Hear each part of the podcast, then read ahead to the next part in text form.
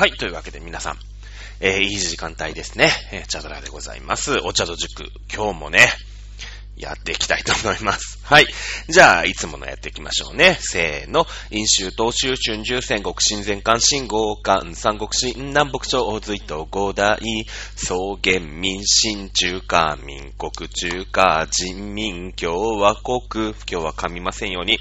金名美脱、陽明、春、水庫、除名、工玉、高徳、祭明、天智、公文、天武、児童、文武、厳明、芸春、勝負、貢献、十人聖徳、公認、官務、平勢、佐賀。純な人名、門徳、清和、陽勢、高校、宇田大国、須作、村上、霊勢、遠遊、火山、一条、三条、五一条、五須作、五霊勢、五三条。ということでね。えー、うまくこと ごまかしながらですけどもね、行ってみました。さあ、えー、前回、まあ、の2回目になりますね。日本の民主主義は幼稚ですよ、というテーマのもと、ね、えー、お話をしたところですね、なんと、前回ですね、類人猿の話をして終わるっていうね、もう意味がわかんないよね。あの、一応ね、まあ、何かこういうことを喋っていこうかなとか、みたいなのを、まあ、ノートにこう、メモ書きみたいなね。例えばその、うん、きっちりかっちり覚えてるわけじゃないじゃないですか、年号とかも。だから年号のお話するときにさすがになんか適当に言うのもあれだから、まあ、そういうのとかはね、こう、箇条書きみたいので、こう、メモをしてるんですけど、こう、あ、これ喋れると思った時のその、変な、なんだろうね、こう、サブウェイじゃないんだからさ、に、その玉ねぎ入れすぎでしょみたいな時たまにあるよね。そうなんですよ。たまにあるんですよね。ということで、えー、類人猿の話をしましてね、一生懸命、こう、日、日がね、えー、日本人のルーツですよ。ね、日本、あの日本海すべて水抜いてみましたの時代ね、うん、あの、氷河期だから。ね、えー、まあ、あったもすごいわ、浅い時代ですよ。ね、そうしたら行きやすいでしょだって日本海にもこう浅いとこと深いとこがあるから、こうずーっとさ、海の水どんどん抜いてったら、じゃあ、ところどころ島みたいなね、浅瀬でちょっと島みたいなさ、そういうなんかグレートバリアリーフみたいな時代があったと思うの。そしたら行きやすいよね。渡りやすいよね。うん。そしていよいよ、まあ、うん、今となってはね、日本と。呼ばれる土地に、えー、まあ、行き着くわけなんだけれども、いくら海面が下がったってさすがにそこは太平洋だ。太平洋の水全部抜くほど寒くないよ。うん。氷河期もね、そこまで強烈じゃない。あの、太平洋の水全部凍って、アメアメリカ大陸なりハワイなりね、えー、全部氷で行けるような時代だったら、まず人間が絶滅してますから。うん。ね、えーまず、そこにたどり着いた。まあ、一番東の端の端ですよね。橋。まあ、アメリカ大陸に人間が渡るのはもっともっとずっと後、ね、えー、氷河期が終わって、でも、薄い氷河期の時代。ね、えー、今はもちろんそのソ連、まあロシアと、ね、ウラジオストックのところからさ、まあ、アリューシャン列島とかずーっとあって、えー、アラスカにね、ところまでは海になってますけれども、さすがに冬でもそこは海ですよ。地続きってわけにいかないんですけれども、あ薄い氷河期、氷河期の最後の最後の時は、一応人間様なんとかいけるけど、まだなんとか氷みたいな時代があったんですね。なったんですよ。うん。その時代に、まあ、アメリカ大陸にね、えー、北回りに、えー、こう、人間様が渡って、まあ、その人たちがどんどんどんどんね、あったかいところの方に行っている間に、まあ、北アメリカに着き、えー、中米、ね、アメリカ、あ、ここなんか、細いけど、陸地あるんすね、みたいなね。うん、トリニダーゴ、トバゴとかさ、メキシコとかさ、あの辺だよね。ね、えー、スエズ運河じゃなく、スエズ運河でいいんだっけ？違うな。えー、あそこパナマ運河でしたっけ？ね、えー、あの辺通ってさ、で、南アメリカ大陸に、まあ、渡ったと。いうふうには言われてまるんでね。まあ、この際ちょっとアメリカ大陸に関しては、ちょっと脳幹にしておきますけれどもね。うん。あのー、まあ、そういうことでさ、こう、まあ、昔の昔、ね、日が昇る方向に、やっぱ超リスペクトじゃん。なんか、ね、お日様ってすごい超リスペクトだから、ね、その、日が昇る方にきっと何か、いい未来が待っているっていうね、そのロマンをさ、感じるわけですよ。人間は。ね。ね、知恵あるからね。うん。そうやってこう、日の元、あね、朝、こう太陽が昇る方向にずーっと歩いてきたわけだ。エジプトからね、インド通って中国通って日本と、ね、来た。ね、そこに住み着いた。もういよいよ一番東の端の端だ。もうこっから先は海。ね、さすがに行けないと。いうところで日本人、まあ、当時まだ日本人でもないんだけどもね、そこを、まあ、か、その後、日本と呼ばれる土地に住み着いた。ね、えー、人類はですね、我々は日の元の土地につ、えー、ね、住んでいるんだ。この意識はまずあったと。いうふうに思いましょう。ね、えー、はい、そんな感じですね。前回、歴史でも何でもなかったですよね。考古学より前かもしれない。なんか地質学とかそういう時代のお話を、はい、しました。ね、日本の民主主義はとても幼稚ですよ。これ忘れちゃいけない。ね、いろいろ脱線するんでね、ちょいちょい思い出していこうと思います。ね、えー、その当時、まあね、えー、中国はもう、紀元前後ぐらいから国というものがありました。なんで国がね、えー、できてきたのかという話も、まあこの授業では何回もしているわけでございますけれどもね、えー、まあ、日本ってね、すごい国なんですね。すごい国なんです。これ、あの、アフリカの話したときに、まあ、例えばラドンとかね、放射性物質の話、まあ、ちょっとね、えー、突拍子もない話のように思えるけれども、そういう地球のパワー、やっぱさ、地球って色々あってさ、パワーのあるとこないとこってあると思うんだ。で、そのね、えー、放射性物質で、まあ、あずっと猿である猿から、あ今後人間になるかもしれない猿への進化っていうのは、これ DNA がさ、そのまんまコピーされてったら、猿はずーっと猿だよね。猿の子供も猿だし、猿の子供の子供も猿じゃないですか。だけど、どっかで、地球からパワーをもらうんですよ。ね。DNA 壊れてね。うん。なんかある日突然、人間になれるかもしれない猿っていうのが、まあ生まれてくるわけなんだよね。そうなんですよ。ね、そこで誕生した人類。ね、ここで、えー、東の果ての果て、ね、日本と、まあ、日本列島に到着して住み着くわけですよ。一番東の端だからね。ねえ、やっぱりさ、そこには優れた人類が住んでたよね、きっとね。一番遠くまで来てた、一番好奇心もあってさ。いや、俺もここでいいやっていう種族じゃなくて、もうとにかく先に行こう。ね、あのお日様のロマンを求めるさ、こう、ロマン溢れる人たちの集団だよね。日本人の祖先ってね。まあすごいんですよ。さあ、プレートの話になるんですけども、日本というところ。大変地震が多い。まあもう十何年前になりますけれどもね、東日本大震災、そしてから熊本地震ももうそろそろ10年ぐらいになるのかなうん。えー、阪神淡路大震災は、大震災は1995年ですね。もうかれこれ25年以上前のお話になります。私、高校3年生でしたけれどもね、えー、人食い急行、えー、地下鉄サリンと一緒ですね。えー、確か同じ年だと思います。1月17日でしたかね。えー、阪神淡路大震災。まあ日本非常に地震が多い国。も、それをですね、まあ地震が多いんですけれども、もちろん今ね、人間様がでっかいマンションとかバンバンバンバン建ててますから、いろいろ壊れたりとか、非常に災害、人も死ぬ。ね。ですけれども、人、地球のね、その、パワーが満ち満ち溢れている土地ということも、これまた事実なんですよね、この日本というところ。うん。地震ってなんで起こるかっていうと、まあこれまたプレートテクトニクスみたいな話になるんだけど、まあなんていうのかな？その、まあね、プレートみたいのがあって、大陸のプレートの下にですね、海のプレートがこう、どんどんどんどん沈んでるんですよ。日本ってこう、端の端でしょ？ね、あの、ハワイの沖ぐらいで、こう、生まれたプレートがぐるぐるぐるぐるぐるってこう、地球の、地球をこう、なんか移動するんだよ。ね。うまいこと言えないけど、移動するの。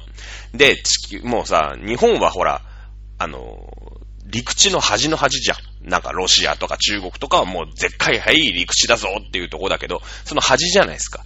で、端だから、まあさすがにね、その海のプレートっていうのは陸地のプレートの下に一応潜り込むわけ。そのね、だって、ね、あの陸地のプレートはさ、もうやっぱりもう陸地いっぱいあるから、それをなんか沈めて俺が行くんだぜ、みたいなことにはならないじゃないですか。ね、ならないでしょ？だから、まあ、沈むわけですよ。だから日本の地下っていうのは、いろんなプレート、その、あの、海のね、プレート、海底がこう、どんどんどんどん沈み込んでるわけですよ。そうするとさ、こう、やっぱり岩だから、岩同士だから、まあ、擦れるよね。その摩擦熱って、そりゃ、岩だから何万年に何センチとかそんなレベルなんだけど、もうとにかく地球のレベルの話だから、地熱が日本って他よりも全然高いんですよ。その普通、ちょっと忘れちゃいましたけど、この間本で読んでね。あの、例えば何メートル掘ったら何度地熱が上がるっていうのがあるじゃないですか。ね、世界的にも。普通に冷えたところ、あの、岩盤のさ、ところだと、一生懸命掘って100メートルでなんか何度上がるってなるんだけど、日本ってそのもう1.5倍とか2倍ぐらいのスピードで地熱が上がっていくわけ。だからどこ掘っても温泉出るんですよ。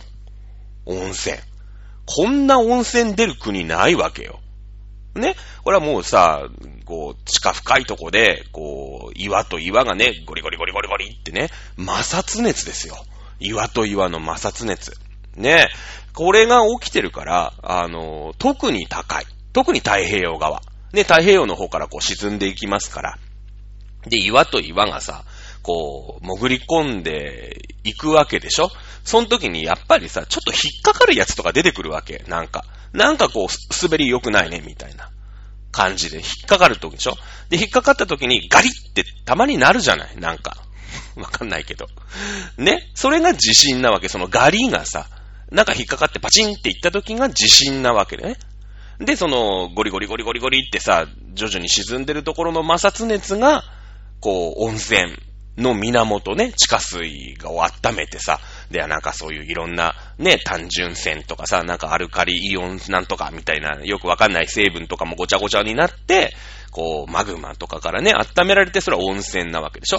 お、もうどこ行ったって温泉あるじゃないですか、今、日本人なんか特に温泉好きだし。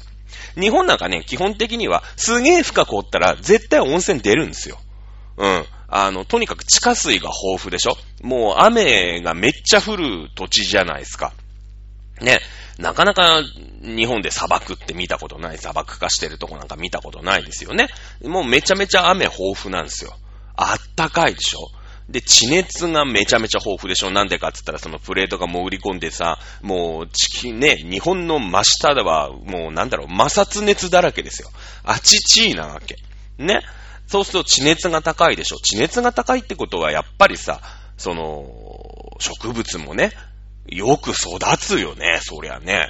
だって、こう、まあ温室はこう空気を温めて上から温めますけど、ね、その、なんていうの？その、地下、地下というかさ、土地があったかいわけでしょそもそも。ね。そしたらもう日本全体的にやっぱ草木がめっちゃ育つ豊かな土地なわけですよ。ね。豊かな土地。まあそんなね、豊かな土地にこう住み着いた日本人。ね。まあ、これがね、えー、今、まあ、世界第3位の経済大国、まあ、日本、中国に抜かれちゃいましたけれども、今日ね、前回の授業で言いましたよね。あの、日本1億人そこそこでナンバー3なんですよ。ね。アメリカ8億人、中国13億人いるの。ね。こいつらと、ナンバーワン、ツー、スリーで日本、まだ中国に抜かれたばっかりだから、まあ、ワン、ツー、スリーなわけだよ。ねもう8億、13億とため張る1億人って超すごいでしょ。言いましたよね。この間。あの、東京1300万人ですから、まあ大阪800万人。まあこれが中国が東京、あ大阪がアメリカとすると、日本どのぐらいの県なのかな？富山。100万人。ね。1億ですから。13分の1だよね、中国のね。東京の1300万の13分の1。ね、富山100万人。100万人ぐらいで、ね、えー、経済規模で言えば、ね、大阪、東京、これと、ため張って、ナンバー3、めちゃめちゃすごいんですよ。これは、やっぱ日本人がすごい勤勉で真面目とかね、いろいろあると思うよ、もちろん。いろいろあるけど、この、もう、超えられない何かさ、恩恵がなかったら、できないんですよ。できない。ね。あの、江戸時代も、江戸。江戸って、その当時、都市、一つの都市。ね。例えばパリ。ロンドン。ね。まあ、いろんな都市があるよね。パリなんてさ、だって1600年なんて、ヒナワクスイブルーバスチーユなんだから江戸時代とさ、その、ルイ16世とかね、えー、あの辺と一緒なフランス革命の時とかとさ、大体一緒だ、一緒じゃないですか。日本は江戸時代なわけでしょね、その時にもパリ、ありました。だけども、人口は江戸のが全然多い。世界の中で一番大きな都市。これ江戸なんですね。江戸なんです。間違いなく江戸なんですね。150万人住んでる都市なんかその当時ありません。まあ今はもちろん1300万人ね、東京ですら1300万人住んでますけれども、当時150万人を養えるだけの豊かな、ね、えー、江戸っっていうところね、150万人住んでるっていうことはですよ、その150万人が毎日ご飯を食べるわけですよね。毎日ご飯食べるわけ。だから、その周りに150万人分の、まあ、お米なり小麦なりが作れる土地がなきゃダメだっていうことだよね。飢え死にしちゃうから。だってそんなとこに土地ね、えー、いくら150万人住んでるだってみんなお腹減らしてさ、うーとかやってちゃうって意味がわかんないでしょそういうとこなんですよ、日本って。さあ、その時の日本人。これ中国では和という国で呼ばれていましたよね。漢の和の名の国王。ねこれ、えー、五漢女東遺伝という書物の中、まあ、五漢というね、えー、時の、まあ、東夷、まあ、東にある蛮族の国についてちょっと書いとくよ、いうところに、漢の和の名の国王、ね、えー、和という、まあ、国というかね、えー、がありまして、その中にも、なという国があって、その国が、あまあなんかね、えー、書物をよこしてきたという記録があります。そして、えー、真偽和王。ね、これも金印ですよね。金の印鑑を渡して、ね、実印みたいのくれたわけですよ。この時は、あまだ日本は、中国様はね、もうだって、えー、三国時代でしょ？真偽は王なんだから、義の国だよね。義、語、職ですからね。これ280年、三国時代が終わるのに280年、西暦。日本で言ったら、まあ、卑弥呼いるかなぐらいの時代ですよ。まだ全然、えー、書物残ってないです。ね、日本には文字がありませんでした。日本、そもそも日本には国っていうものの概念すらあったかどうか。微妙なんですよね。まあ、ただ、なんか、あまあ、中国からすると、一応なんか、和っていう国が、あまあ、日本にはあるらしいよっていう感覚はなんかあった。この和というところ。ね。中国人もただやたらめったらに和ってつけたかもしれないけど、ね。これ古代っていうかその、最初の最初だから始まりの始まりの時って、そういうことあるんですよ。あるんですよ。あの、イギリス人が、あの、オーストラリアにね、まあ、植民地を作るわけだ。ね、大航海時代で、なんか、すげえでっけえ島あったぞってなって、ここ俺たちのもんだって、まあ、あの、その時にはもう住んでる人いました。ね、アボリジニという、まあ、原住民がいたんですけど、まあ、当時のイギリスさんの考え方、今ほら人権とかいろいろあるから、問題ですけれども、まあ当時ね、その、西洋人でない奴らはもうみんなぶちのめして、奴隷のようにしていいっていう時代だから。これ否定しちゃダメだよね。そういう時代だったんだもんだって。うん。ね、三角貿易とかでさ、黒人をね、奴隷で売っ払って、お茶作らせて、みたいなことは当たり前にやってた。それが正義だったんだもん。うん。今問題ですよ、そんなこと言ったらね。国際人権委員会みたいなところから、ね、やいのやいの言われると思いますけれども、ね、今ほら中国がさ、新疆ウイグル自治区でね、えー、ひどい弾圧をしてると。ね、あのー、妊娠させないようにね、えー、まあ女の人の体に勝手に手術をしちゃうみたいなね、え、そういうジェノサイドをしてるみたいな、今すごい問題になってるじゃないですか。ねえそれこそユニクロなんか叩かれてますよね。そうやって人権を無視する人たちをこき使って、安くね、えー、シャツを作らせたと。これを売ってると何事だと。今すごい問題になってます。ナイキなんかも問題になったよね。問題になりましたよ。うん。ね、工場が中国のね、北東北部にありまして、新疆ウイグルの人たちが人権を無視して働かされてる。これは黒人の奴隷貿易と一緒じゃないか。今問題になってます。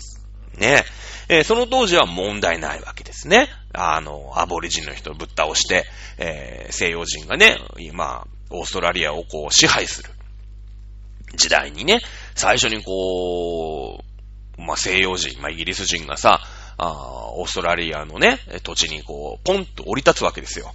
そうするとやっぱり、こう、土地柄もさ、ガラパゴスじゃない？オーストラリアだってでっかい島国だから、あのー、もう見たことがないさ、生き物とかいるわけ。だってオーストラリアってほらやっぱガラパゴスだからちょっと独特じゃない？カンガルーとかさ、ワラビーとかさ、なんか変なとこに袋あって子供いるぞみたいな、ポケットあんのあいつみたいな、よくわかんない生き物とかいるじゃないですか。あんまり見ないよね、西洋でカンガルーって見ないじゃないですか。ね。あの、結構ね、ガラパゴスなんですよ、島って。まあ日本もそうなんだけど。西洋の人ね、イギリス人びっくりするんですよ。あの、ぴょんぴょんぴょんぴょん跳ねてる、あの動物なんだあれなんだ聞くんだよね。聞くんですよ。だけど、やっぱりさ、その、いや、見たことはありますと。ただ、別になんか特に絡まないし、あの、僕たちはね、その現地のアボリジンの人言うんですね。いや、あの、いや、見たことあるんですけど、なんだって言われても、その、やっぱり、そのレベル、知識のレベルが低いじゃないですか。やっぱ蛮族だからさ。まあ、買って食ったことぐらいはあるんですけど、別に何って言われても、よくわかんない。その、ね、イギリスとかだったらさ、そういう動物学みたいなのも発達してるから、なんか、ね、袋の、で子供を育てるみたいな、なんか有体族みたいな、なんかそんな名前あるでしょ？ね、そういうのあるんだけど、あの、いや、なんか、とりあえずぶっ倒してあいつ食えるんですけど、何って言われても、わかんねえっすって言ったんだって。アボリジンの人は。私はし、な、よくわかりませんって答えたんだって。それを、現地のね、アボリジンの言葉って、言葉で、よくわかる、わかんねえっすっていうのを、カンガルーって言うらしいのよ。うん。ね？それはイギリス人が勘違いしちゃって、うん、あの、アボリジンの人はわかりませんって言ったんだよ。I don't know っていう意味でカンガルーって言ったんだけど、まあ何がカで何がガルーなのかよくわかんないけどね。うん。いや、わかんないんだけど、あ、イギリス人はね、あカンガルー、カンガルーってその人たちが言うわけ、アボリジニが。あ、あ、あの、ぴょんぴょんぴょんぴょんやってるやつ、カンガルーって言うんだ、と。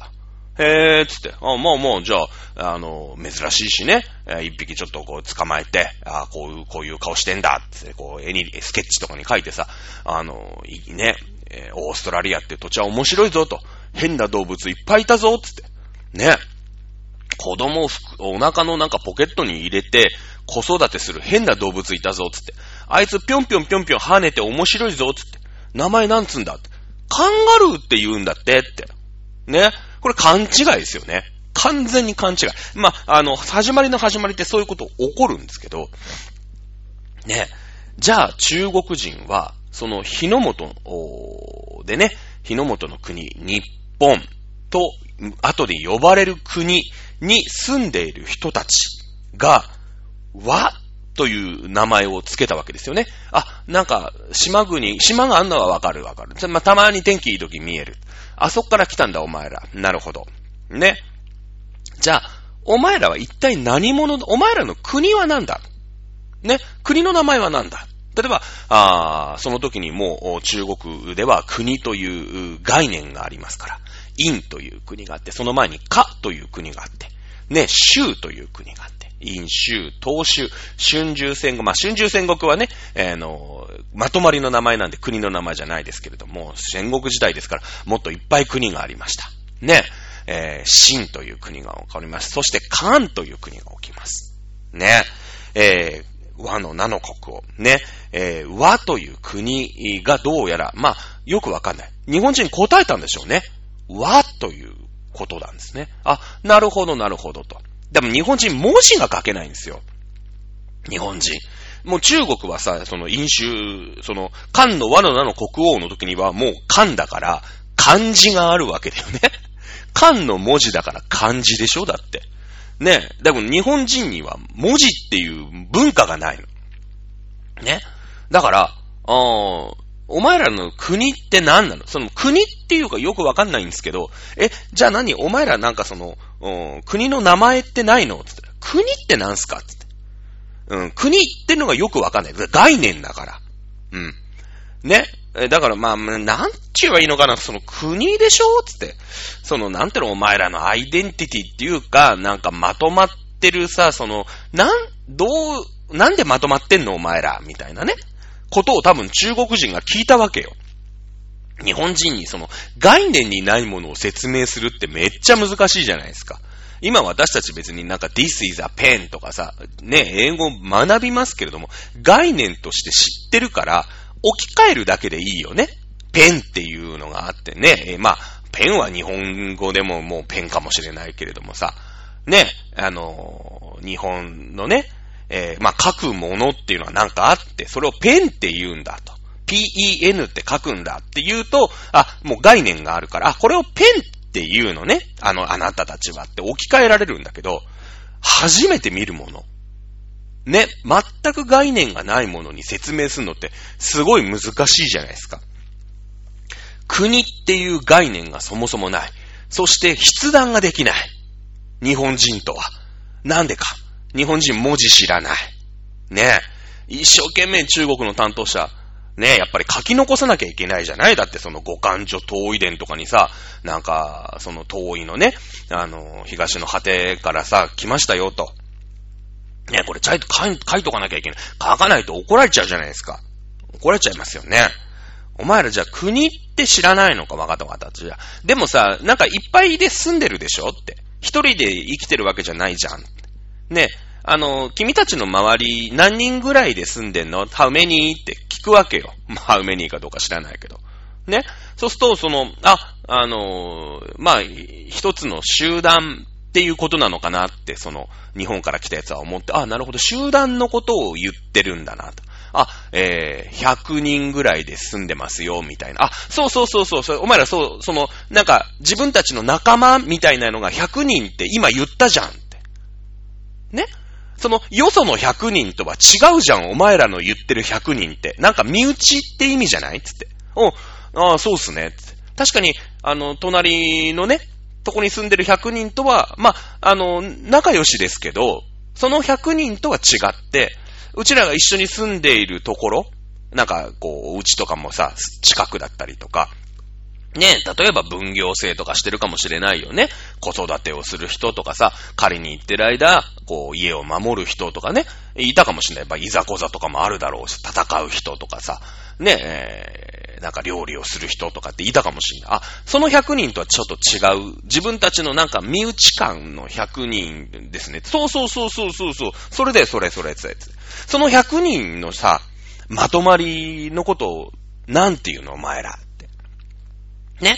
やっとこう、ちょっと、こう、意志がさ、なんか、コミュニケーション取れてき始めの頃だよ。最初のね、概念から説明しなきゃいけないから。ね。で、国の、こう、なんていうの、こう、まとまりのことだよね。人と人とのまとまりのことを、じゃあ、なんて説明しようかと。日本人は。で、その国っていう概念がないから、その国の名前っていう概念もない。だけど、その自分たちが一緒に住んでて助け合う100人。ね。これの、なんか名前をあいつら中国人は聞いてるっぽいよ。なった時に、え、じゃあ俺らってなんでまとまってるんだろうねっていうことになるよね。しょうがない、なるよね。その時に出てくるのが、あれですよ。和をもってたっとしとなせですよね。うん、聖徳太子の。いや、俺らは何でも、その仲間内の話し合いで物事を決めてます。例えば、まあ、あその時はもう、卑弥呼の時代だから田んぼはあったかなね、えー、今年田んぼここに作りましょうとか、ね、お水こうやって引きましょうとかっていうのを、この100人は話し合いによって決めてますよ。ね、この、げこの根本原理で俺らはつながりを持ってますよ。お、そうそうそう。そういうこと言ってんの、そういうこと言ってんの。お前らそれじゃ、それな、何そのつながりって？ねえ。言ったときに、ん？和だよねって。和。ね。あの、和をもってたっとしのさんの平和の和はさ、まあもうね、あの、17条憲法の時には、あの、漢字が入ってきてますから、もちろんね、えー、漢字で書いてますけれども、もう和っていう考え方はそもそもあったわけよ。日本人の中に。このサークルの和だよね。うん。で、中国人、中国ってさ、漢字の国でしょ？いろんな和があるじゃない。いろんな和があるけど、例えば、その、なんだろうな。例えば大学のサークル活動のサークル。これもなんか仲間って意味だよね。でもサークルってさ、サークル、サーコーだから、これ、あの、車輪の輪っていう字もさ、これ和じゃないなんか。和だよね。うん。まあ、そういうね、日本人のその仲間内とか、ね、そういう意識ひっくるめて、和って呼んでたんですよ。そもそも。だって、いきなりさ、その文字が出来たての頃に、えー、17条の憲法を作りましょう。これから新しい国作るんだっていう時に、聖徳太子が一番最初に和をもってたっとしとなせって、いきなり和っていう言葉が出てくるわけでしょ。ね。で、まあそりゃ庶民とかはさ、その縦札みたいなね、17条の憲法っていうのが、えー、全員見られたかっていうと、それはちょっと疑問かもしれないけど、少なくとも豪族たちは、それがちゃんと理解できないと意味がわかんないでしょ、だって。意その、ね、なんか、あ縦札とかでさ、あ、こういう風に国ってのはやってくんすねっていうのがわからないと意味がわかんないでしょで、その一番最初の一番の一番じゃないですか。和をもってたっとしとなせ。つまり、和っていう考え方、概念は、そもそも日本にずーっと古来から存在していたってことになりますよね。それをたまたま、中国にいっぱいある漢字に当てはめて、あ、中国っていうのもきっとその、なんか、みんなで仲良くやるみたいな意味の文字っていうのがあってさ、ね、それを、当ててもらったわけよ。きっと。ね。だけど中国って意地悪いでしょ意地悪いでしょね、その、えー、まあ、中国っていう言葉というか漢字自体もさ、国の名前もさ、その、俺らの国は、まあ、世界の真ん中にあるんだと。ね。それ以外は周辺諸国なんだよ。蛮族なんだよっていう意味で中国っていう、まあ、ことになってるんだけれども、ね。わ、あ、なるほどね。お前らそれ和って言うのね。うーん、つって。ね。あ、でも、うちらの漢字からいくと、あの、乃木編に口っていうね、あの、安らぐっていう字、まあ平和の和だよね。が、多分一番合ってんな考え方に。なるほど、和ね。うーん、じゃあ、お前ら和の国っていうことにしてほ、していいって言ったら、日本人はさ、漢字知らないから、ああ、あいいっすよ、つって。その、やっぱり私たちが一緒に暮らしてて、一番大事にしてるのは、和っていう考え方なんです。言ったと思うんだ。うん。で、中国の人は、あ、なるほどね、和ね。まあ、うちらの漢字で言うと、あの、あの和だよな、きっとな、つってな、こうみんなで仲良くやって、話し合いで決めて、こう、いざこざの起こらないようにね、あ、そういうことね。だけど、やっぱさ、その時の日本ってもう超弱々、弱っぴでしょ？だから、その、いい文字をさ、当ててもらえないのよ。もう日本人バカだからね。文字に関してはアホだから、知らないからさ。え、これ和って読むんだよって。嘘言ってないよね。嘘言ってない。人弁のね、に、委員会の意。これあの、遠いところとか、ひね曲がったところみたいなね。そういう、なんか、意味なんだって。あんまりいい字じゃないんですよ、この和って。でもさ、中国ってさ、そういうとこあるじゃない。例えば、五感所遠い伝の意っていうのは、大きな弓矢を持っている、東に住んでる蛮族っていう意味だよね。五感所遠い伝の意って。遠いっていう字は、自分たちこそが真ん真ん中で真っ当な人たち、周辺の人たちは、まあまあ、まあまあ野蛮みたいなね、ことでしょ？で、自分たち、その、日本はさ、中国から見て、東にから遠いですけど、遠いなんだけど、南、例えばフィリピンとか、マレーシアとか、インドネシアとか、あの辺からも、多分、来たと思うんだ。蛮族が。その人たちは、ねえ、それこそそのまんま、南に住んでいる蛮族、これを南蛮と呼ぶんですよね。カレー南蛮なんて言いますよね。うん。南蛮人とか言いますよね。まあ、日本で言う南蛮っていうと、その、南の方からね、そのインドネシアとか、マレーシアとかずーっと来て、来て来て来ての西洋人を指すことが多いじゃないですか。なんか、そういったものを指すことが多いんだけど、元々の意味は中国の南に住んでいる野蛮な人たち、南蛮人、いう風に呼ぶんですよ。まあ、中国ってちょっとワンランク、ツーランク、わざと下げすむ癖があるのね。やっぱ自分たちがさ、スペシャルだって思ってるから。ね。だから、日本人に、お前らなん、なん、まあ、その国の名前、まあ、ねえのは分かったと。じゃあ、その、一緒に住んでる100人が一番大事にしてる考え方なんだっつって。和でございます。あ、なるほどね。じゃあ、それ、和っていうことにしませんって。その、お前らのその国は、俺らは和って呼んでいいって。日本人としてはさ、あ、そうだよね。やっぱり和っていうので俺ら繋がってるもんなって。なるほど、なるほど。あ、えー、中国様結構でございます。私たちのことは和と呼んでいただければ、ね、日本人、そのさ、その、平和の和のね、和も、人弁に委ねる、人弁に委員会の意の和も、同じ和じゃん、日本人って。ね？ひらがなの、まあ、ひらがなもないんだけどさ、その時まだ。和だっつって。にね、中国人ここで北総 M んですよ。ふふんつって。まあ、和って言っときゃいいんだろう、みたいなね。じゃあ、あの、人弁の和にしとけ、つって。うん、いいか、つって。あいつら和とか言ってっけど、なんか、ね、その平和の和はなんかまだ、ちょっと、生意気だから、その人弁の和っていうことにしとけ、あいつら、つって。クスクスクスクスって笑ってるんですよ。あの、大陸の人ってね、そういうとこ結構あるのよ。ね。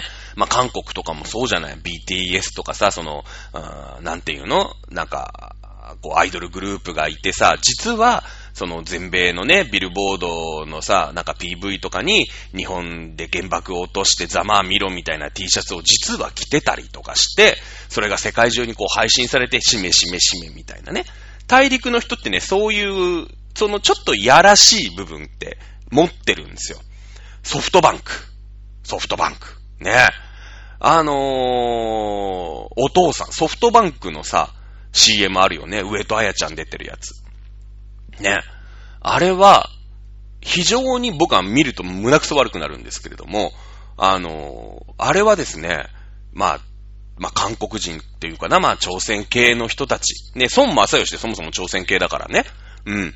えー、朝鮮系の人たちが、日本を、まあ、あれ、日本の家族っていうことに、えー、なってるよね。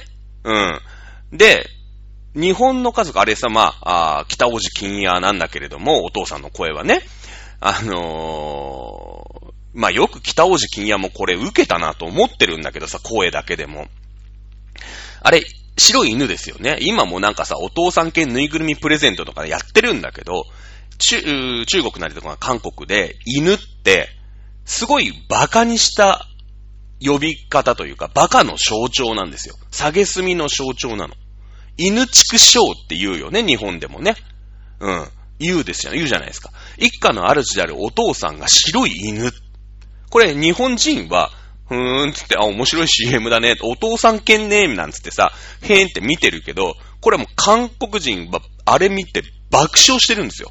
うわ、お父さんが犬なんて、こんな CM をなんか普通に流してる日本人バカじゃないのって。いいしめしめしめって思ってるはずなんですよ。で、お兄ちゃん黒人でしょ？まあ今ね、その人種云々っていうのがあるから、公にはそれは言えないんだけど、やっぱり黒人に対する差別的な意識って世界的にあるよね。あるよね。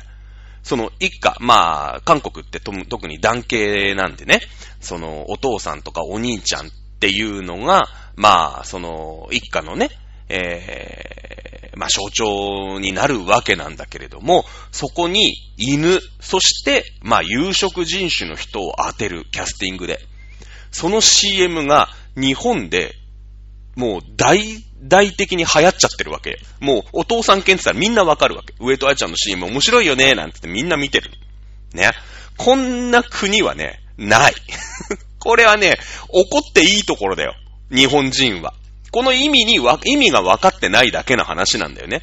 これは、あの、朝鮮系、まあ、孫前ささんはそうなんだけれども、えー、ソフトバンクね。うん、あの、朝鮮系の企業ですけれども、これはね、日本人に対して非常に馬鹿にしてる。こういうとこあるんですよ。あの、大陸系の人って。ね。えー、まあソフトバンクの話はともかくとしてですね、なるほど、お前らはっていうのか。ね。えー、わかった、つって。あの、この人弁の和っていうことにしとけ、つって。あいつらバカでわかんねえから、文字ねえし、つって。ね。和、最初の和の国っていうのは、日本、これ偶然ではないんですね。中国が和という字、まあ人弁の委ねるという字ですけれども、和人として、えー、登録したことに関しては、これ偶然じゃないんです。日本人は和、和をもってたっとしませんの和、これを一生、一生懸命主張したんです。これ意地悪い中国人が悪い字を当てたんですね。なぜか。舐められてたんですよ。日本人。だって兆候でしょ？兆候するっていうことだってさ、その、漢の和の名の国を、名の名という、ね、まあ、和という地域の名っていう、まあ、集団の、まあ、名っていうだって奴隷の度だからね。うん、いい字じゃないよね。これもきっと違う字だったんだよ。多分なんか、なって言ったんでしょ？私たちの住んでるさ、あの、川の名前とかが、なっていうところだったのかもしれないよね。例えば地域の名前とかが。ね。例えば、長の名前だったかもしれないよね。うん、あの、な、なっていう王様がいたのかもしれない。卑弥呼だったらひでしょ。卑弥呼のひもまあ、いやしいだからね。あの辺の字ひどいでしょ、みんな。漢の和の名の国王も奴隷の度だしさ、卑弥呼の非も癒しいだし、これ全部中国の嫌がらせです。嫌がらせ。ね。まあその名国っていうのは、まあ滅亡してしまったわけだよね。で、卑弥呼、邪馬台国というのも滅亡してしまったので、お名返上できなかった。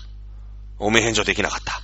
だけどもさ、だから、その中国にね、その馬鹿にした名前で、今で言ったら、お父さん犬の CM がブルーレイで残ってたんだよ。うん。で、ソフトバンク、ね、そのソフトバンクのさ、もう CM やってないんだけど、そのブルーレイで残ってたからなんだこれって再生したら、お父さん犬のね、CM が流れてくるわけですよ。ね。なるほどなっていうことになってるんですよ。あの辺の字ひどい字だよね。横島、だって山大国だってさ、横島な馬だよ。ありえないでしょ。まずだってその、まあ、いくら日本に文字がないかったといえ、ね、お前らどっから来たって、いや、なんか山大というところから来ましたって時に、うん、山大な、それなんだあの、山の名前かつって。そうでございます。私たちでは、そのね、えー、私たちの住んでいるところにある、ね、高い山、これを非常に大事にしております。なるほどな。わかったわかった、つって。うん。あの、記録係いる？つって。あの、山体とか言ってっから、まあ、いいや、横島な馬とか書いとけつって。ね。あいつらはバカだからわかんねえから、つって。ね。山体な、つって。わかったわかったって。日本舐められてたんですよね。兆候ですから。ね、和の名の国王として中国様に認められてるよ。ね、中国様に認められてるから中国様から責められることもないし、例えば、あ他のね、まあ、国っていうかさ、その、喧嘩相手に、僕たちは中国から認められてるんだぞって、箔がつくよね。箔がつくんですよ。ね。中国にすげえ馬鹿にされてる。日本って。だからそれの感じで、いわゆるその日本列島というのも、あの人たち中国人は、わ言ったんですよね。悪い字を当てたんです。ただし、日本滅亡しなかったんですね。その後、どんどんどんどん大きな国になっていったんです。まあ、いろいろありましたよ。戦争もあったでしょう。国譲りもあったでしょう。基本的に話し合いで解決する国ですから。ね。えまあ、豪族同士のね、戦いになるわけ。国と国の戦いになるわけですけれども、例えば、ね、島根にありました。国があったんだけれども、お話し合いでね、結婚して、親戚になって、ね、参加に入るみたいなことをやるわけ。なんかもう全部滅亡させたりしないわけ、日本人って。なんでかって言ったら和の国だから。ね、ここでの和はあれですよ。癒しい和じゃないよ。人弁の和じゃないよ。いわゆる昔から日本人が持ってた和。ひらがな、ひらがなというか和だよね。和。ね、えー、後々平和の和として、えー、扱われる中国の概念としては、まあ平和の和が一番近いかなと思われる概念だから、ね、たまにはいざこざも当然あるけれども、基本的には仲違いしないようにみんなで話し合って、みんなで話し合って一つになってった。滅亡しなかったんですね、日本。中国は滅亡すると思ってました。だから悪い字を当てたって、いいよねって思ってた。ね、それが証拠に邪馬台国とか那国とかっていうのは悪い字のまんま滅亡してしまいました。なので今も名前が残ってます。そのまんま。いやら、いや、いやらしい字のまんまね。残ってるんですよ。さあ、日本。ねどんどんどんどん国力をつけてきました。ね、徴工しないよって決めてきた。ね、ひ、もう、その、なんとか天皇ね、水古天皇とかの時代になって聖徳太子が来てさ、ね中国様に対して、ひ、いずるとこの天使、ひ、没するとこの天使に書をいたす、つつかなきや。ねえ。随に、ね、あの、手紙出すんですよ。ね、あの、落ち目の中国さん元気つって。ね、うまいことやってんの？舐めたこと、ね、舐めたお手紙出すわけですよ。ね、兆候もうしません。対等に扱ってくださいよ。意味だよね。非いずるとこの天使、非没するとこの天使ですから、両方天使なんですね。こんなこと言っちゃいけない。兆候相手が。ね、子会社の社長がさ、ホールディングスの社長にね、うん、社長だろお前ら、俺とお前、みたいなこと言っちゃいけないわけですよ。ね、ホールディングスの社長様ですから。同じ社長なんて使っちゃいけない。使っちゃいけない、本当は。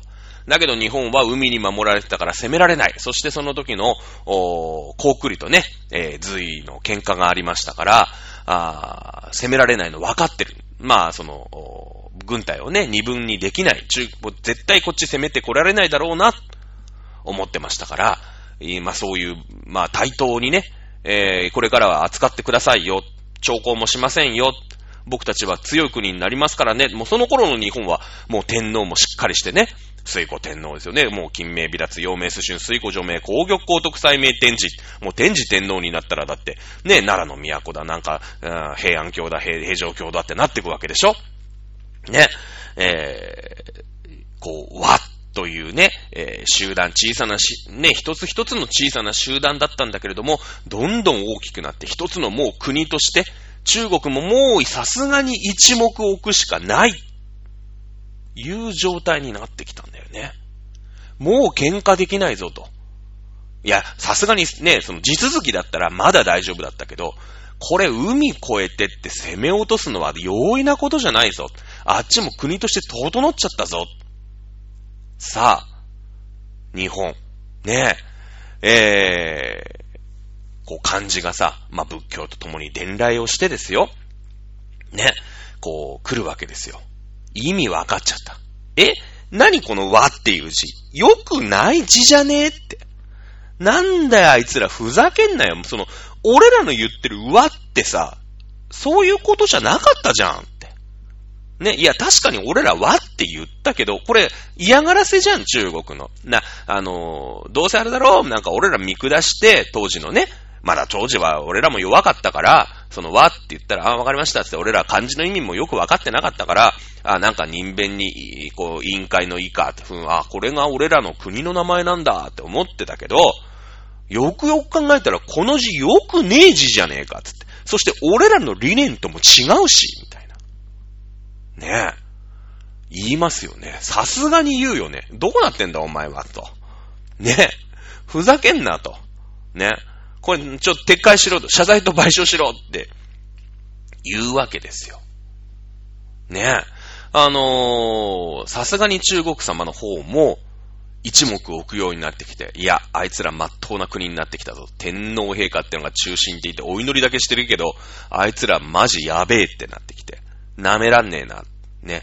しかも漢字の意味までバレちゃったし、もう兆候もしてこねえから、なんか俺らの部下でもねえし、無茶できねえなと。ね、まあ、攻めてくることはまだねえと思うけど、やべえな、つって。バレちゃった、つって。わかった、つって。お前らの根本理念ってあれだろつって。そのみんなで仲良くやりましょうみたいなことだろつって。いや、いわゆるこっちの字だろつって。もうその頃日本人分かってるから、漢字。ね。あの、すんませんけど、これ、あれでしょ？嫌がらせで嫌な字にしただけっすよねつって。こっちの字の方が、ね、意味合いとしてこっちの字で言ったんすよね。俺らこの平和の和で言ったんすよ、つって。悪いけど、今から国の名前、その、この漢字変えてもらえます？言うんだよね。さあ、中国の方も飲まざるを得ません。その頃から日本は和、ね、えー、という国になりました。和という国になりました。それが証拠にですね、まあ、もともと和っていう国だったんだよ。